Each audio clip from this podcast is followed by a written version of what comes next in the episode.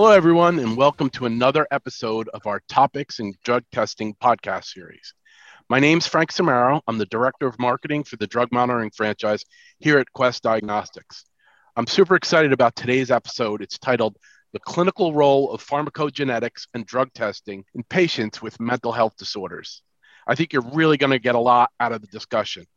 Today, our podcast features Quest Diagnostics' very own Doctor Jeff Gooden. Doctor Gooden is a Senior Medical Advisor for the Toxicology and Drug Monitoring franchise. Doctor Gooden will be joined by Doctor Jack Kane. Doctor Kane is the Director and Medical Science Liaison, also for the Toxicology and Drug Monitoring franchise. And finally, we're super excited today because we have Doctor Ray Lauren with us. Doctor Lorenz is the Director and Medical Science Liaison for the Neurology and Pharmacogenomics franchise, also here at Quest. Jeff, Jack, and Ray, it's great to have you with us today. I will turn it over to you, Doctor Gooden, to kick us off and get the introductions going and the discussion started. Thanks so much. Hey, thanks, Frank. And thanks to my colleagues, Doctor Kane and Doctor Lorenz, for joining today.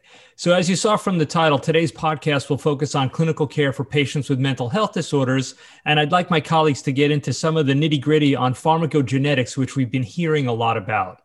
So we'll talk about the prevalence of mental health disorders, as well as substance abuse disorders, talk about the clinical utility of this thing called pharmacogenomics in both mental health and addiction, and then talk about the dangers of medication non-adherence in both of those specialties. So let's just set the groundwork. What are the most common types of mental health disorders? Well, clearly the things we see most commonly are things like mood disorders, anxiety disorders. We see a whole spectrum of psychotic disorders like schizophrenia. And then we see substance-related and addictive disorders, things we've called S U D, like substance use disorders, or O U D, opioid use disorders. So what are the prevalence of some of these conditions? Well, we think around forty-four million Americans, which is eighteen percent of the population age eighteen and older, experience some form of mental illness. Think about that. Almost one in five patients that walks through your door.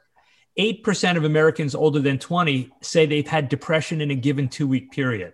Listen to this number, twenty million people, more than eight percent in the past year, had a substance use disorder. And eight million of them had both mental health disorder and substance use disorder. So imagine what the COVID pandemic has done to the occurrence of mental health and substance use disorders. It clearly has escalated the prevalence. So we know that mental health disorders begin and occur at different stages of life and are more prevalent in certain age groups. And we know that schizophrenia and other psychotic disorders usually start early in adulthood. So this helps us with our diagnoses. So I mentioned before, there's a huge risk for co-occurring mental health and substance use disorders. It doesn't mean you can't have one without the other. And oftentimes it's difficult to tell which one came first.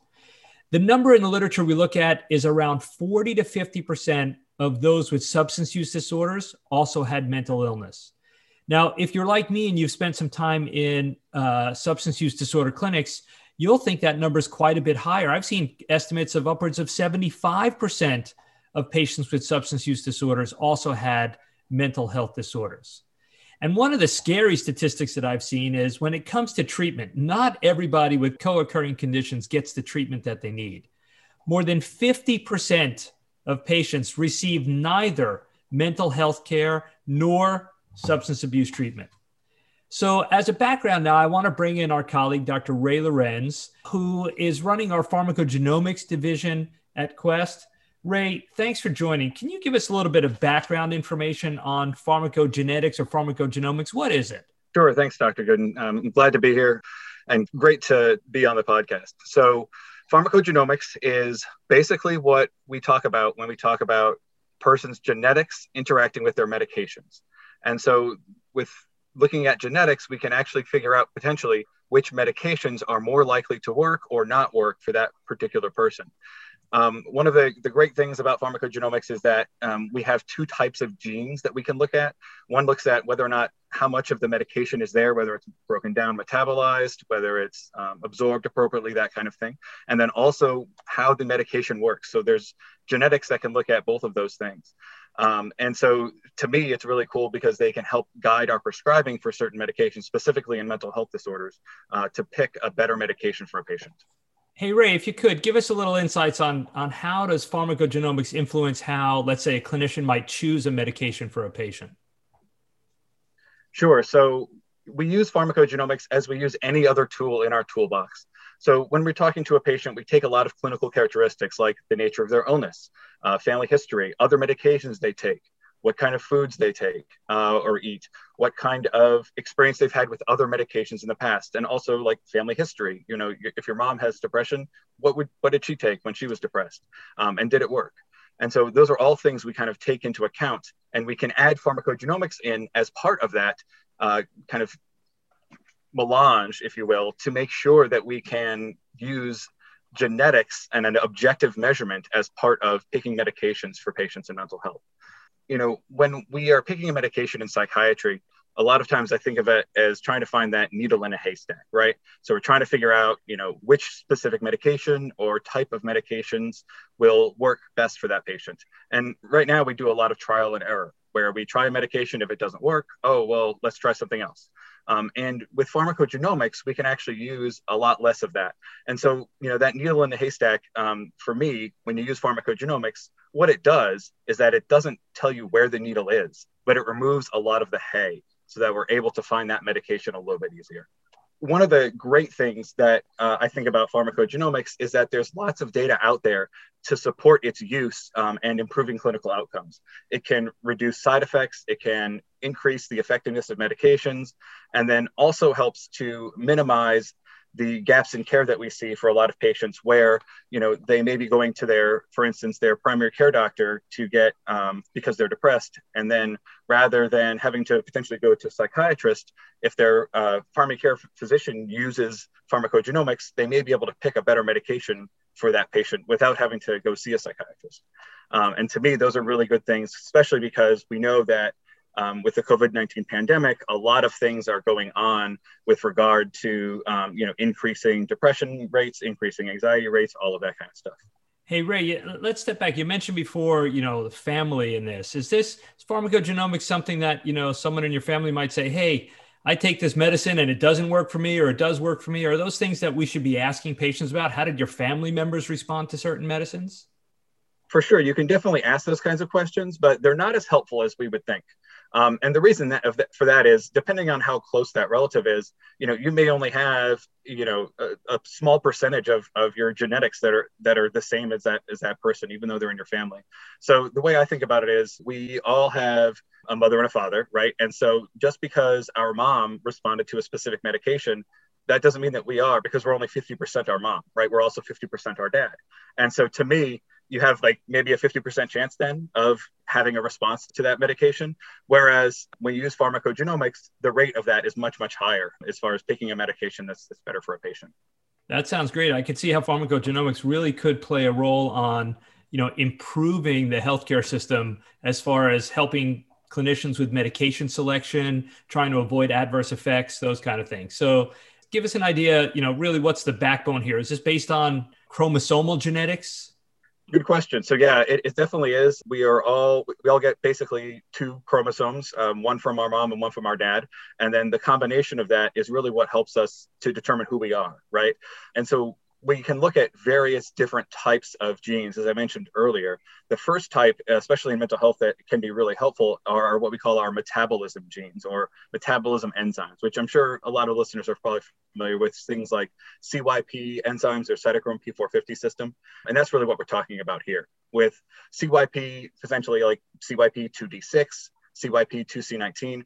Those are two really big enzymes that metabolize a lot of different mental health medications, such as antidepressants, antipsychotics, and anti-anxiety medicines. And so when we look at those specific genetics, we can actually decide based on that how much of a medication to give to a patient, or whether or not that patient is going to break it down too fast or too slow.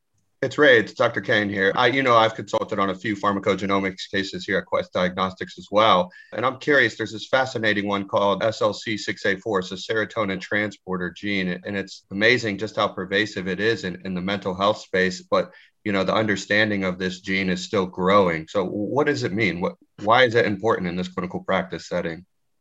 That's a great, great question. So S L C six A four, as you mentioned, is the serotonin transporter gene. That is where S S R Is work, or the selective serotonin reuptake inhibitors. They work at that specific protein. And it's what we consider a pharmacodynamic gene, or a gene that can tell us how a medication is working, not how much is there, but how it works for that specific patient. And when we look at S L C six A four, it's really interesting because there's kind of two flavors of S L C six A four. There's a short form of the promoter and a long form of the promoter um, part of the gene. And when we look at the patients that have this short form of the promoter, what we see is that patients are less likely to respond to S S R Is when they have this short form of the promoter versus when they have this long form of the promoter. And that is something that can be really helpful when we're picking a medication for patients, because we can then decide on an entire class of antidepressants, whether or not those are potentially going to work for that patient or are less likely to work for that patient. So to me, that's one really good thing that we can integrate with what we know about the metabolism genes, so that we can get a fuller picture of how that patient responds to medication. So not only looking at how much is there, but also looking at how much is there, plus whether or not the patient has the capacity to respond. There are a couple other pharmacodynamic genes, I think, that can be important in psychiatry. One type is called the H L A genes, and those are genes that can tell us whether or not a patient's at a higher risk for a serious skin reaction called Stevens-Johnson syndrome. Uh, and specifically, those genes are important for medications like phenytoin, carbamazepine, trileptal or oxcarbazepine, and lamotrigine. And so all of those can be really helpful, especially for, because we use a lot of those as mood stabilizers that can be really good to decide on whether a patient's more at risk or at the normal risk for having this uh, Stevens-Johnson syndrome. One other gene I think that probably should mention as far as a gene that's important in psychiatry is called M T H F R, or methyl tetrahydrofolate reductase. And that to me is another gene that looks at folate metabolism. So we all take folate in as part of our diet or as a supplement, and then it needs to be converted to methylfolate to be active in our brains, where methylfolate acts as a cofactor in making serotonin in our brains. And so if we don't have enough methylfolate, that means we may not make enough serotonin. And so when we can look at a gene, the M T H F R gene, to find out whether or not a patient may benefit from methylfolate supplementation. Hey, Ray, this is this is awesome. And I'll tell you, I've been interested in pharmacogenomics for probably a decade already, but most of the evidence that I see is along the lines of where you've been speaking about drugs used in the mental health space and the antidepressants and, and perhaps some of the uh, anticonvulsants and antipsychotics. Talk to us a little bit about opioids and their metabolism, and, and how to how does pharmacogenomics affect opioid metabolism?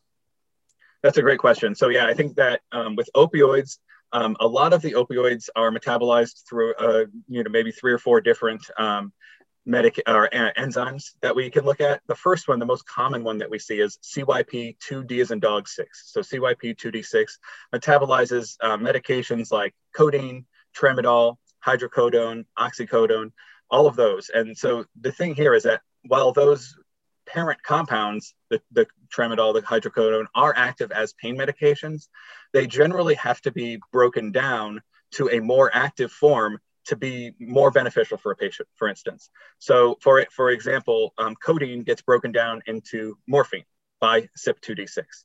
And so there could be an issue here if a patient that uh, is, say, a poor metabolizer at C Y P two D six, they're not breaking down codeine to morphine.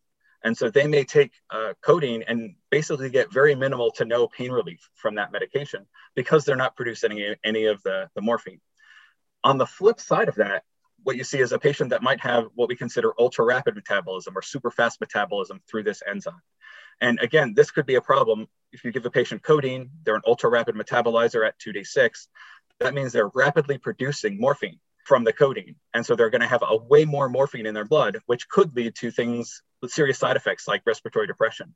And in fact, the F D A does have a black box warning for C Y P two D six ultra-rapid metabolizers if, and to not give them codeine because of this, of this issue. It's one of the first things we learn about codeine in medical school pharmacology is, it, is right. its metabolism. And many clinicians forget all about it. They forget that there's a variant of the population that, that just won't metabolize codeine. So no matter how much you give them, they don't get analgesia. And then the flip side, hey, doc, I took one pill and it knocked me out for eight hours or ten hours, right? They hyper metabolize the morphine or ultra rapidly metabolize. That's great. Any other enzymes our clinicians should know about? Yeah, I think so. A couple others specifically for opiates. One is C Y P two B as in boy six. So C Y P two B six does metabolize methadone. And there are some studies out there showing that patients that are polymorphic here, meaning that they might have intermediate or poor metabolism or even ultra rapid metabolism, respond differently to methadone for pain control, but also as far as methadone maintenance treatment and in uh, methadone clinics and that kind of thing. So there are there is some data showing that patients may have differential response based on their C Y P two B six phenotype. The other one that I like to mention is C Y P three A four. C Y P three A four is one of the more common enzymes that uh, our liver uses to break down medications. Anywhere between fifty and seventy percent of our medications are broken down through C Y P three A four.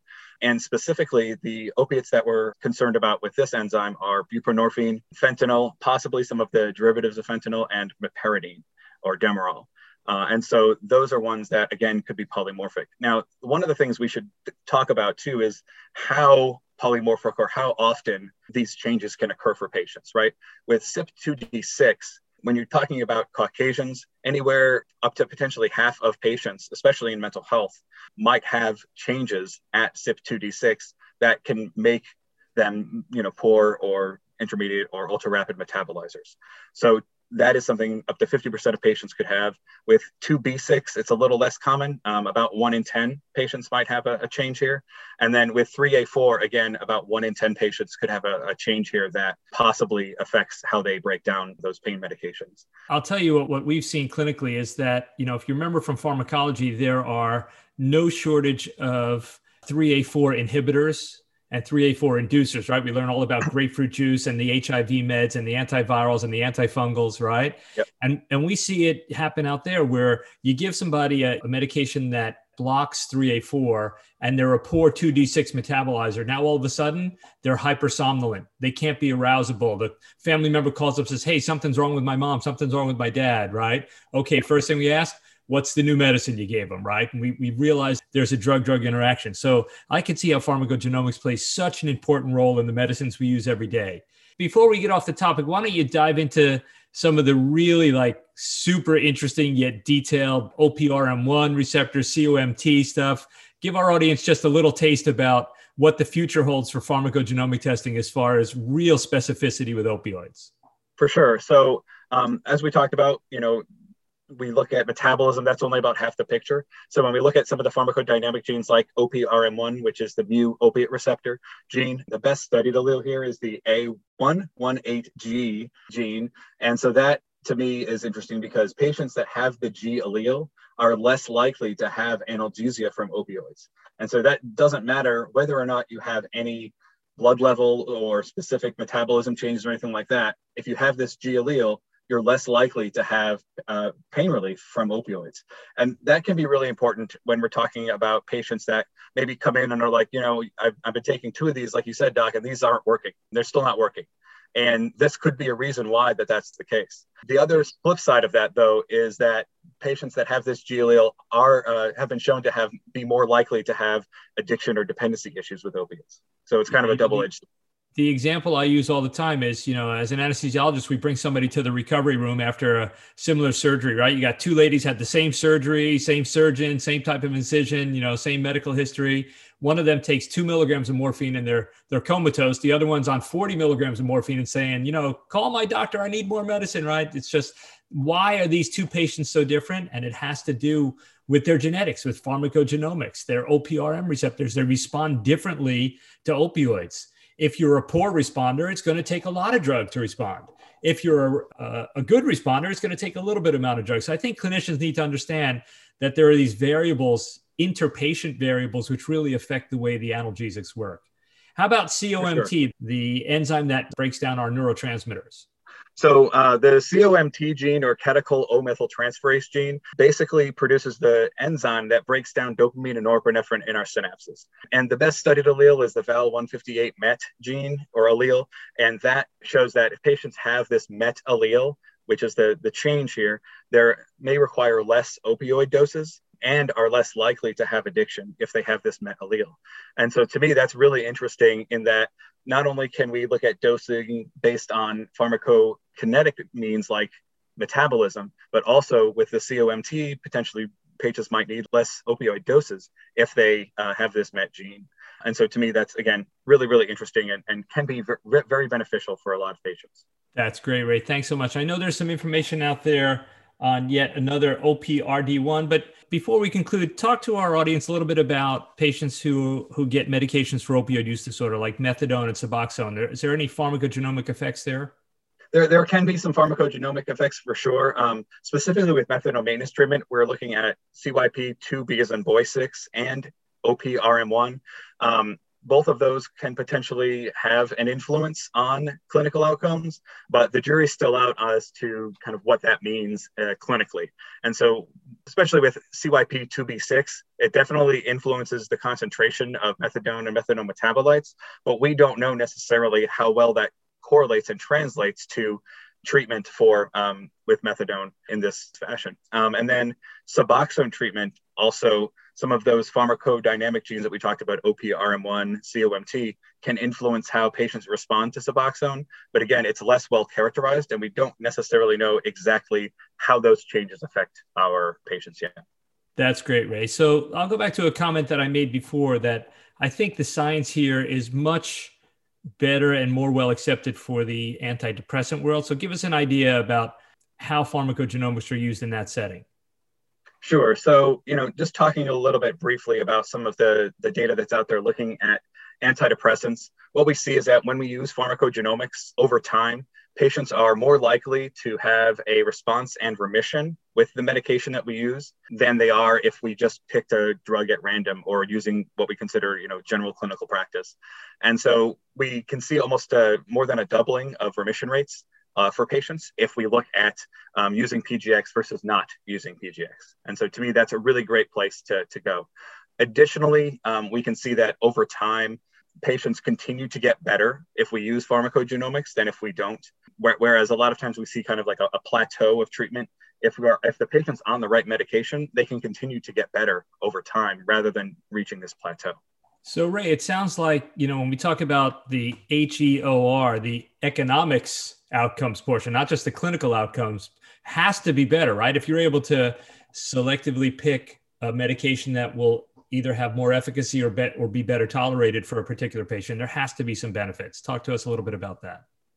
For sure. So some of the benefits that we see um, in general are less office visits. You get to see more new patients, that kind of thing. But you can also save money for on medications for the patient because they're not switching medications every every month to a different medication, better compliance. And then also we see that using P G X or pharmacogenomics can actually save medication costs on the order of thousands of dollars a year, depending on whether we're looking at anxiety disorders, depressive disorders, that kind of thing.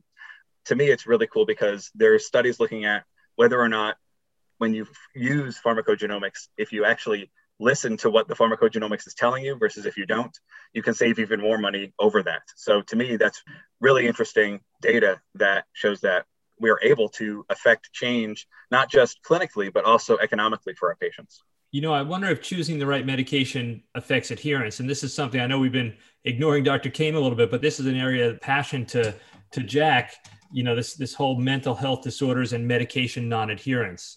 So Jack, talk to us a little bit about the reasons for medication non-adherence, particularly in the pain or the mental health setting. Yeah, it's a it's a good thought, you know, especially as it rolls into the potential impact of pharmacogenomics. But, you know, oftentimes, Doctor Gooden, how many times have you asked yourself uh, in regards to a patient of yours, like, look, uh, why isn't this patient responding to this medication in a positive manner? You know, whether that be that patient's experiencing negative side effects from a medication, maybe because of accumulation of a medication, because of pharmacogenomic considerations, or is it because the patient isn't taking their medication at all? Why isn't this patient responding positively? And so many providers ask this question, and it's laboratory testing that gives these biomarkers, that gives these markers to assess for not just medication adherence, but pharmacogenomic considerations that can impact how well a drug is broken down and processed. So, you know, when we think about non-adherence, of course, you know, we're going to think of worsening of symptoms, increased risk of relapse, rehospitalization, suicide attempts, um, increased costs on the patient and the healthcare system altogether, disrupted recovery and risk of self-injury or harm to others. You know, somebody experiencing a relapse while operating machinery. You know, we could think of all these scenarios where, where it can be dangerous that a patient's not taking their medication. I have a quick question for you. You know, we talked about pharmacogenomics with Ray, and I know that there's drug testing out there where we look at opioids and muscle relaxants and, you know, all the drugs we typically prescribe. Is there any kind of drug testing for the psychiatry world, for the mental health world, to look at things like medication adherence? Yeah. So, you know, you heard me mention, is it, you know, a patient responding negatively from taking too much of one substance? Well, as you know, you know, there's the subset of toxicology called therapeutic drug monitoring, monitors blood levels, but also just looking for the presence or absence of antipsychotics and their corresponding metabolites uh, in a urine specimen. How do we know a substance passed through a patient's system? By looking for that metabolite in a patient's urine specimen. And so that's how we can objectively assess for medication adherence. Now, can we, like in urine specimens, can we say that this corresponds to the particular dose of patients taken? Uh, no, we can't, but we could say this is consistent with a drug passing through the patient's system and it looks like a compliant picture. You know, if a patient is experiencing non-adherence though, you know, using P G X uh, to find a different medication that may have a lower side effect burden, or, you know, lead to a more uh, effective approach in terms of a treatment plan for the patient, it, it can be a solution. So pharmacogenomics and toxicology, in essence, have synergy in expanding that clinical picture of a patient's uh, medication management profile. You know, Jack, in just a second, I want to I want to ask Ray about the pharmacogenomics offering from Quest, and then I'm going to ask you to just talk about what Quest's role is in monitoring for controlled substances, and and as well as monitoring for things like antidepressants and, and antipsychotics. So Ray, mm-hmm. give us a, just a thirty or sixty second overview of what the pharmacogenomics offering at Quest looks like. Sure. So our uh, the Quest offering has forty-four genes on the pharmacogenomic panel, and that looks at not just, you know, mental health medications and opiates and things like that, but also cardiovascular medications, rheumatology medications, oncology medications. So it's a kind of a, I consider it like a polypharmacy panel. So it's lots of different medications that, or sorry, genes that can affect how medications can be prescribed.